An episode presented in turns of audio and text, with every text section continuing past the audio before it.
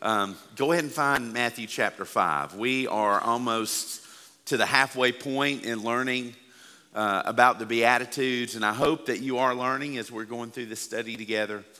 I hope that you're also um, recognizing the reality of these outside of here, that as we study them and, and come to understand in our minds together what Jesus is talking about, that when you leave here, your eyes are beginning to be open to the reality of how that plays out in your life. Maybe you're seeing opportunities um, to exercise and, and, and to let these characteristics of the kingdom be, be lived out in you. And I, I know that that's definitely something that, that I'm learning and that the Holy Spirit's teaching me about, but I'm becoming more and more aware just through my study and as we're preaching through these every week of I'm being made aware of just how desperately I need the leadership of the Holy Spirit in my life. Um, amen. Because none of these things are possible outside of His presence in our life and outside of His power enabling us to live these principles out because they are very upside down according to what our flesh is programmed to do, according to what the world trains us and pushes us toward and so um, I hope that you're understanding those things too, that these things can't be accomplished in the flesh at all. That it's, it's through the power and the leading of the Holy Spirit and our obeying and listening and being sensitive to that is how we see these things lived out in our life. And so um, let's go back to Matthew 5 and begin again with verse 1, and we're going to go through verse 6 this morning as we look at our next beatitude. Matthew chapter 5, again, beginning with verse 1. When he saw the crowds, he went up on the mountain, and after he sat down, his disciples came to him. Then he began to teach them, saying, Blessed are the poor in spirit, for the kingdom of heaven is theirs. Blessed are those who mourn, for they will be comforted. Blessed are the humble, for they will inherit the earth. Blessed are those who hunger and thirst for righteousness, for they will be filled. So this week we come to verse 6, and verse 6 is another example, I think, of how we can misread the Bible as 21st century Americans. We have to always be careful when we read the Bible to, to put it in the proper context. Um, let me just ask you a question. Who's hungry right now as we're sitting in this room? Okay. Oh, some of y'all's hands went up quick. Yeah, it's you're like, it's morning, it's early. We didn't get up and cook breakfast before we came. I haven't even had a biscuit. I barely, I, I, I right before we started, I had about half a cup of coffee that I had brought from home that I was drinking as we were getting ready. And I literally went behind the door right before we started and just chugged the rest of that cup of coffee because I did not want to waste it. And, and some of us may be like, that's, that's the closest. Yeah, I'm hungry. I would love something to eat. And that, that's what motivates us to eat or drink. We live in a culture and society where most of us, when we're hungry, we can go to the pantry and get something to eat. When we're thirsty, we can go to the fridge and get something to drink. Um, sometimes, even we are, are you the type of person, um, and I've caught myself doing this sometimes, that we eat to keep from being hungry? Yeah? You ever done that? You ever said, Well, I don't, I'm not really hungry, but I'm gonna eat something so that I don't get hungry, right? And, uh, or uh, Kim and I always have this thing if we're ever going to the grocery store, we always say, we got to eat before we go to the grocery store. Because going to the grocery store hungry can, can be a hit to your wallet because you want to buy everything because you're, you're hungry. You want to you wanna eat and you're thinking about eating. And when we read a verse like this, sometimes we can read it and we can think about those kind of realities in our life. We can think about what it's like for us to be hungry.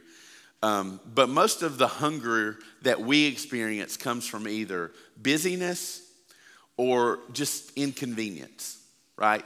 It, it, it, the course of our day is crazy. Maybe we work through lunch and we come home in the evenings and we're really hungry. It's not that we didn't have the opportunity to eat, we just didn't take the opportunity. Um, So that would, that would probably categorize most of us in this room. But we also know that we live in a community right here in Lindale where there are people who experience hunger for different reasons than we do.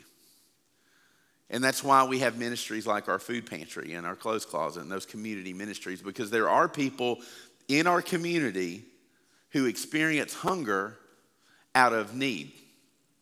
Out of a, out of a need because they don't, they're not able to have uh, what, they, what they need uh, to not be hungry, um, especially kids in our community. This is something that, that, that if you work in our public schools, you're very aware of the reality of that in many kids' lives. But we have to put ourselves on this mountainside with the group of people that Jesus is talking to to really understand what he's talking about.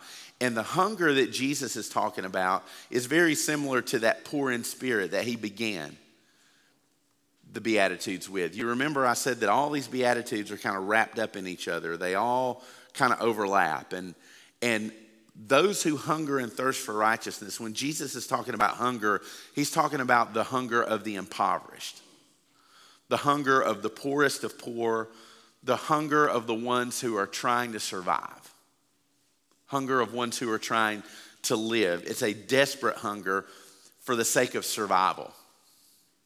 And that's not really a kind of hunger that most of us will ever experience or be able to identify with because we are very blessed in that way. But this word for hunger and thirst that Jesus talks about um, implies suffering.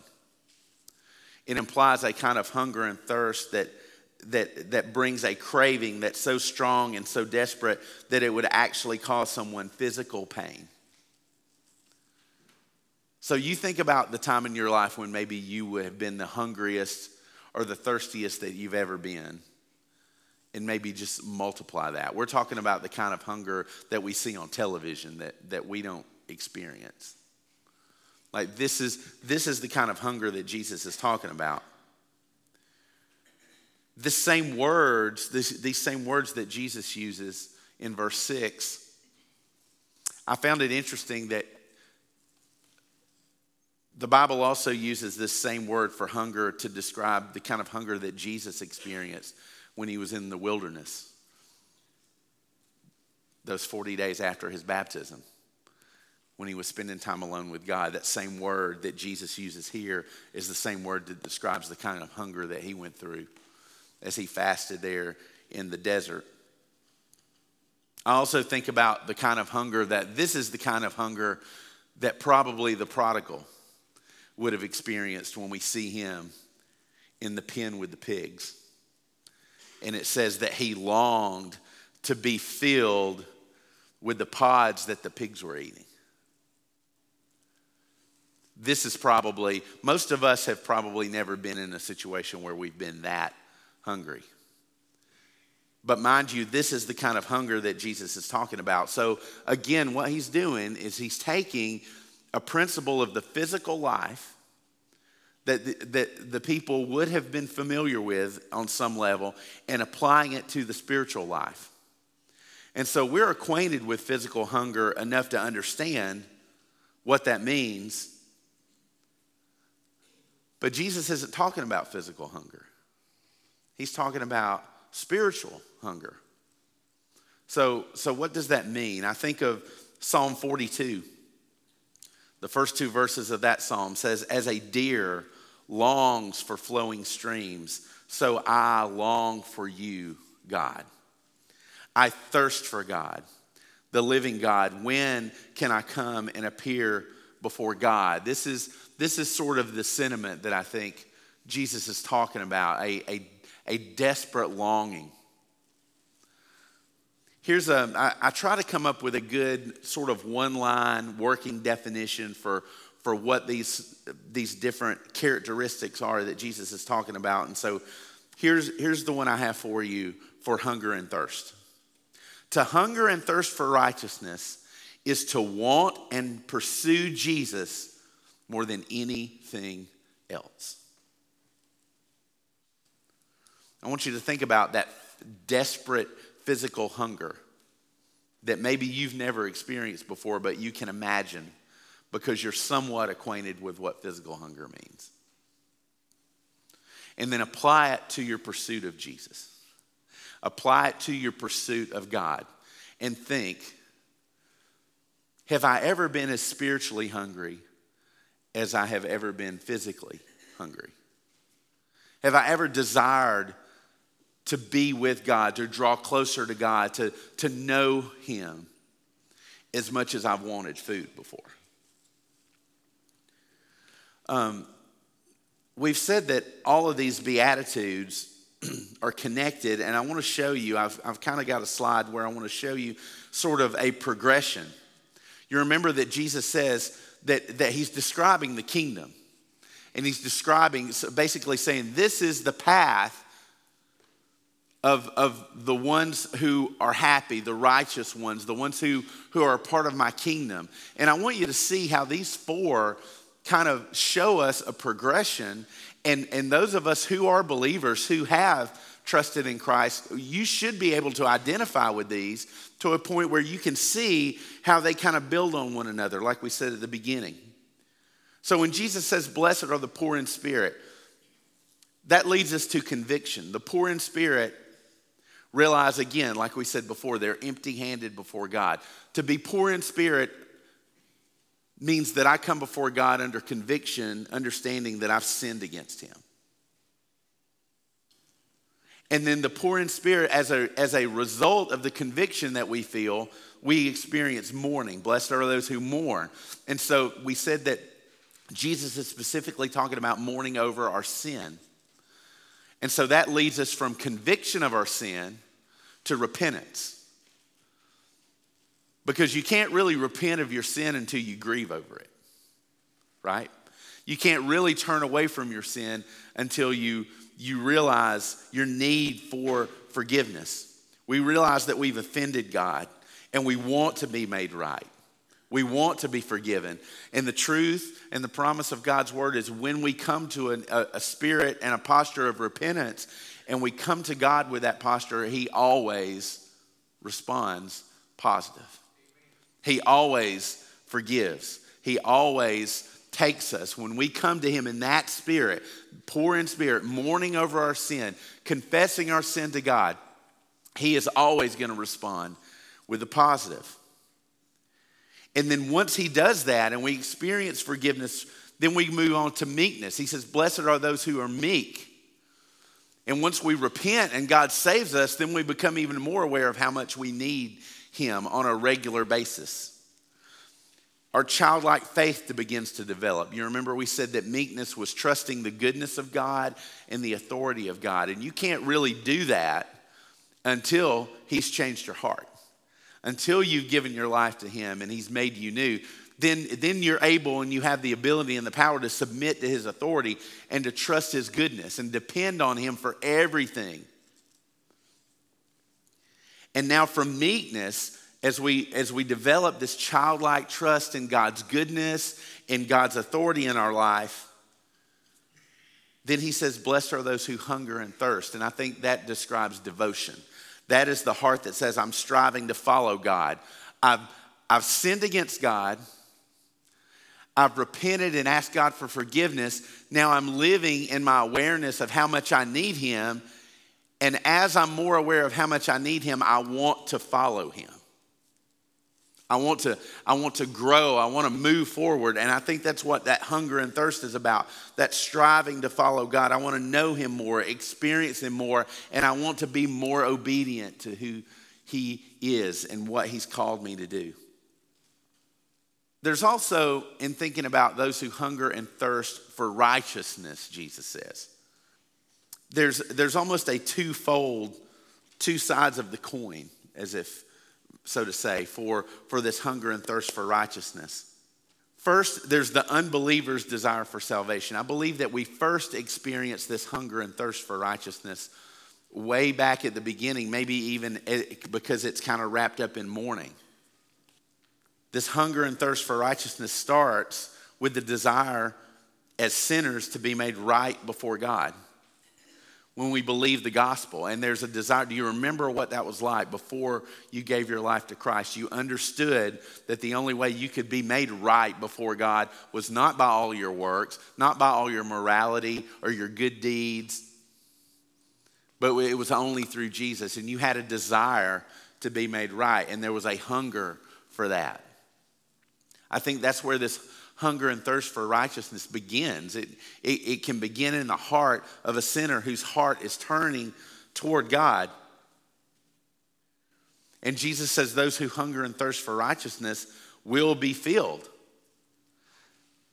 So, like I said before, whenever we come to God in repentance, He always answers, and that righteousness is given to us. But then the, the hunger and thirst doesn't stop, it continues as the unbeliever has a desire for salvation, I'm going to use some church words here.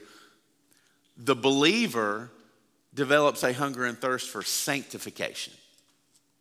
And if you, if you don't really know what that big long word means, sanctification is just that process that we begin once we are saved in becoming more like Jesus. Sanctification is something that's going to happen from the moment Christ comes into your life until, you, until you're in glory. It doesn't stop. Where, well, you'll never get to a point in this physical life where you are completely sanctified, okay?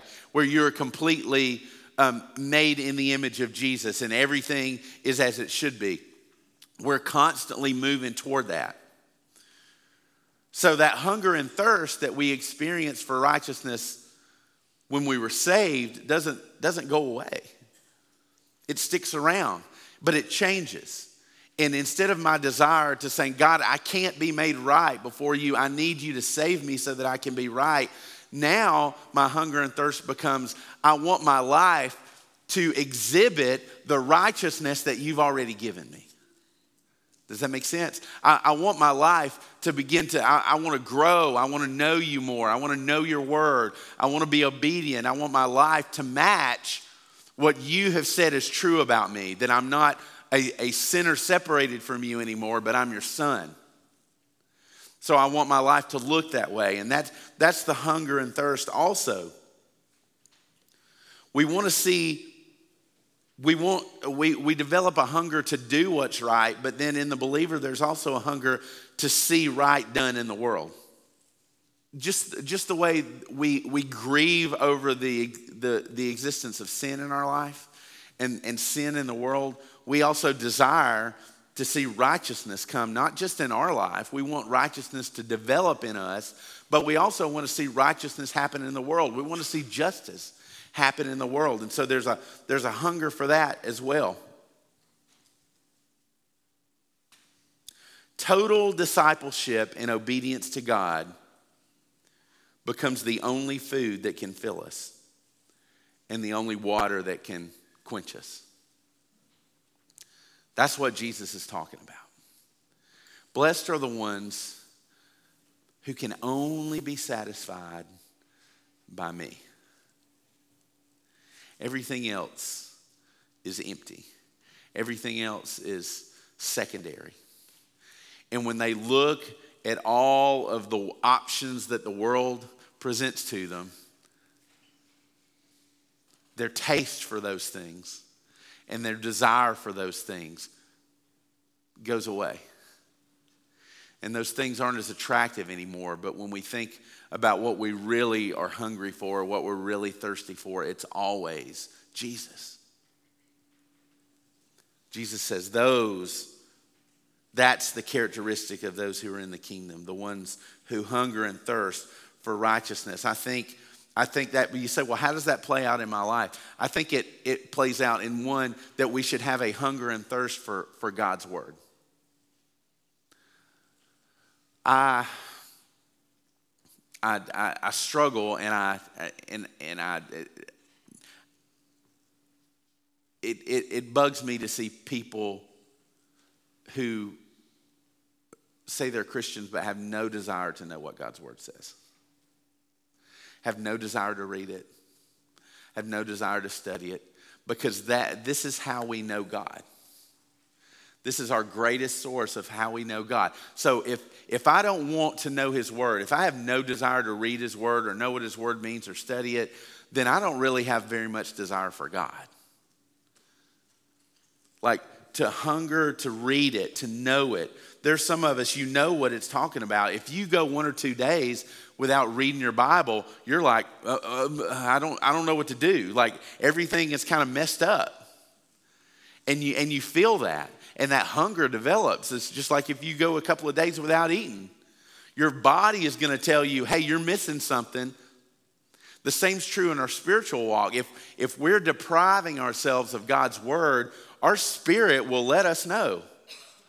The Holy Spirit will say, hey, you're, we'll begin to feel a spiritual hunger because we, we're not feasting on the spiritual bread of God's word.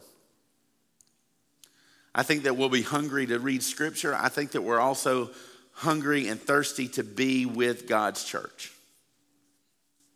I think those who hunger and thirst for righteousness want to be together with God's people. Don't you? I mean, you guys are here. So I'm preaching to the choir, I guess. But you want to be here. And part of the reason that you want to be here, I hope, I hope the main reason is because you want to grow. You are hungry and thirsty for Jesus. And you know that this is a place that you could, that, that hunger can be filled spiritually because you want to know God's word, you want to understand it. And so you're coming to, to have that thirst and that hunger filled. You want to be together with God's people. And those who hunger and thirst desire to see sin removed from our lives. We hunger and thirst to see as we, as we grow in, in our knowledge of God's word, as we grow in our relationship with God, we also we hunger and thirst for righteousness, which means I want my life to exhibit righteousness as much as possible. And those, those sins in my life, I want to see those removed. And I know I don't have the power to do that completely on my own, but I, but I do have the power to do that through the Holy Spirit to purge sin from my life. And so I know that, that, that the time that I spend, that hunger and thirst for God, is also paired with a desire to be hungry and thirsty to let righteousness be seen in my life. Not, not for my glory, because I understand what's been done for me. It's all for, for Him. To desire these things is like, um, and, and, and to desire these things, like Jesus is saying in this verse, to desire those like a thirsty man that's in the middle of a desert with no water to drink. Is that, have, do we know what that kind of desire is like? Again, in Psalm 63, David writes and says in verse 1, he begins the psalm with this God, you are my God. I eagerly seek you. I thirst for you. My body faints for you in a land that is dry, desolate, and without water. Do we not live in a dry and desolate land? Think about the spiritual nature of the world that we live in. Folks, if, if, if when, when we are not feasting on the bread of life and the living water that Jesus says He is. And we're trying to get what we need spiritually from the world. It's like we're trying to drink sand. And there are people doing that. There are people doing that everywhere. There are people sitting in churches right now, today, that will sit in churches who are drinking the sand of the world. They're trying to meet that spiritual need in their life with something that's not real. Because this world is dry and desolate, and we will never. Jesus is speaking to a culture of people who are looking for righteousness in all of these other places, and they're seeing it's like it's like a thirsty man who's seeing a mirage. Maybe the best way to understand this is is to contrast spiritual hunger and thirst with the way you and I have a tendency to meet our physical hunger and thirst. And so um, I've approached this one a little different. And I hope that, that this will help you kind of evaluate for yourself. It kind of helped me to say, what does, what does a righteous hunger and thirst spiritually look like? Because I'm very well acquainted with what it means to be physically hungry and thirsty. And you are too. Some of us may be more than others, and some of us maybe go to greater lengths to avoid that hunger and thirst than others, uh, me included. But I want us to think about, I think, because Jesus is trying to use this food and drink connection with this crowd to teach them a principle. And I think that would be beneficial for us too. And so, in thinking about what does righteous hunger and thirst look like, and how is it different from the way we tend to, to hunger and thirst for food, I want to give you what I think are three characteristics of, of right hunger and thirst for God, of, of righteous, right hunger and thirst. All right, so here's number one. There's three things, note takers. This is your this is your moment. Number one, with righteous hunger and thirst, there are never any leftovers. Never any leftovers. The hungry are never satisfied in their pursuit of God. They always want and have room for more. When do you have leftovers? We have leftovers in our refrigerator right now. When you cook too much and then you don't want any more, you're done eating. And so you pack up the leftovers and you say, I don't want to eat those now. I'm going to put that away and maybe later on I'll have that. I think the ones who hunger and thirst for righteousness never get to a point where they say, Whoa, I've had enough. They never get to a point where they're like, No, I'm good. I don't need any more. You know, it's like when you go to grandma's house and she's feeding you dinner and she keeps wanting to put more food on your plate, and you're like, No, Granny, I promise, I've got enough. No, baby, you need some more. Just, just put more down. And you're like, No, please, I've, I've had enough. There's never any leftovers when it comes to spiritual hunger and thirst. And you may say, you may think, well, well, wait a minute, Eric, that that seems a little contradictory because didn't Jesus just say, Blessed are those who hunger and thirst, for they will be filled? And so that kind of makes it sound like, oh, we'll, we'll be filled, we'll be satisfied. So you said that blessed are the ones who are satisfied, but now you say that blessed are those who hunger and thirst and they're never satisfied. Here's what I think is the difference what Jesus does always satisfies okay? The salvation that he brings, what he accomplishes in my life always satisfies. It's the understand my understanding and embracing of what Jesus has done that I'm never satisfied with. It's my ability to be able to wrap my mind and my heart around everything that he's done that fully satisfies. He says, The ones who eat my bread will never be hungry again. Those will never be thirsty again. He's talking about a, a need. It, like, it's not that what Jesus has done has fallen short. It's what I do that's fallen short. Does that make sense? I'm always, I'm always trying to understand it and, and grasp it and hold on to it more so much that I'm always, I'm never going to arrive. And that's the kind of dissatisfaction that I think um, that, that those who hunger and thirst for righteousness, but there is a feeling that will come. It will just come later. Salvation satisfies our need for a relationship with God, but yet we continue to hunger for God because the more we grow, the more we want to grow. Right? The more you grow in your relationship with God, the more you want to grow. And we will hunger and thirst for God until we're made complete. And that won't be until we get to glory until we're in eternity when we're actually completely sanctified and made complete. But until then, there should be a constant hunger and thirst to, to, to strive for that, to reach for that. It's like, it's like we have an appetite for something that we've tasted and it's so good that we never want to turn it down. You have certain foods that every time somebody puts it in front of you, you're going to eat it because it's that good.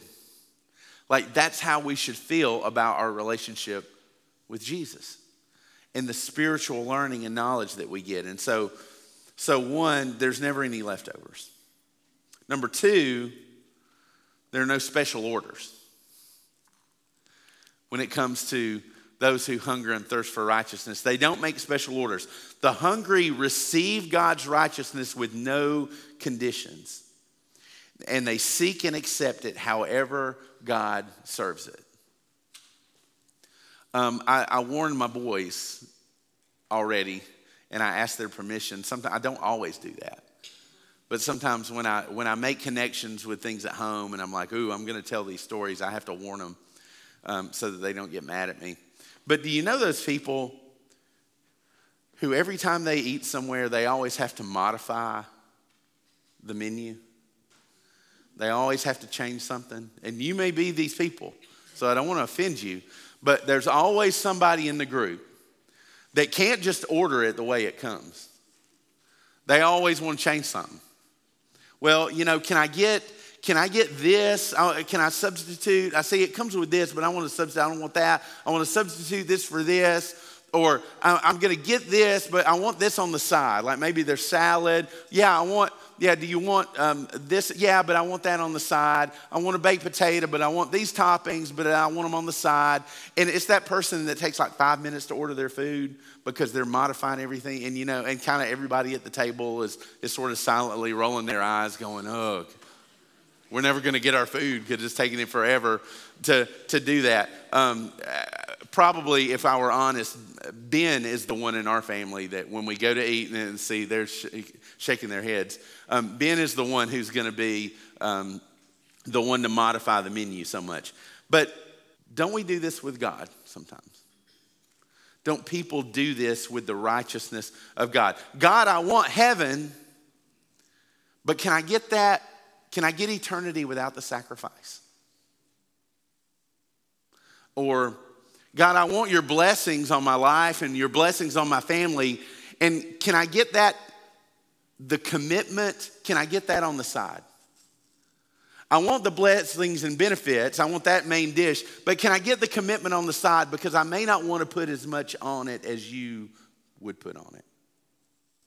Then I can just kind of sprinkle the commitment on as much as I want instead of it just being poured all over it.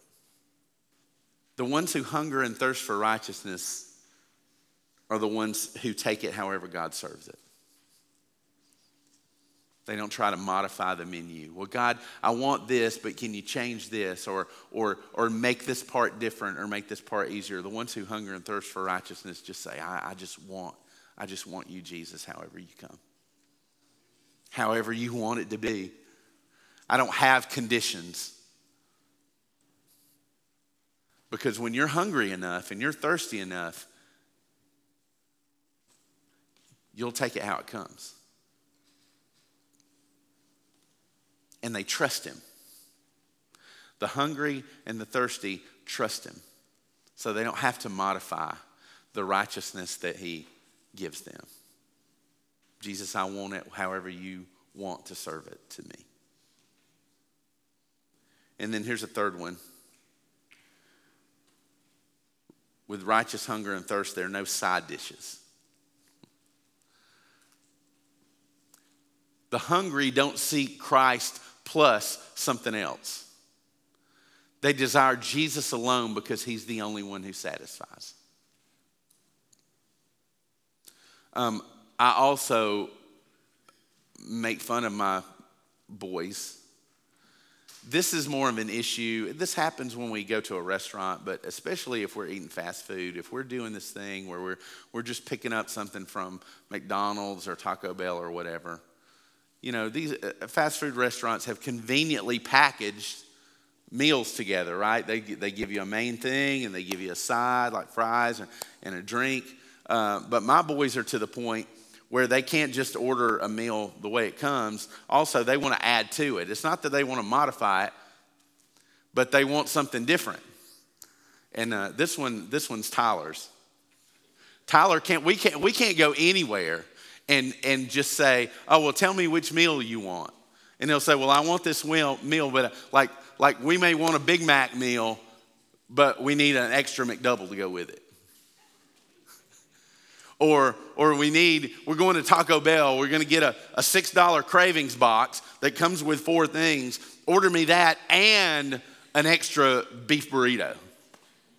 You know, or, or whatever. And, and what's funny about my house is, is y'all that are familiar with Venmo, now that my boys, my older ones have their own money, when they want something extra like that, they'll say, Well, I'll Venmo you and my phone will get a notification they've ordered a meal, they've ordered like two or three extra things, and then I get a, a, a notification for like $3 on my phone. It's like, oh, they Venmoed me $3, so that makes it okay. Uh, the righteous don't come to Jesus and say, I want Jesus and wealth. I want Jesus and popularity. I want Jesus and fame. The hungry and thirsty only want Jesus.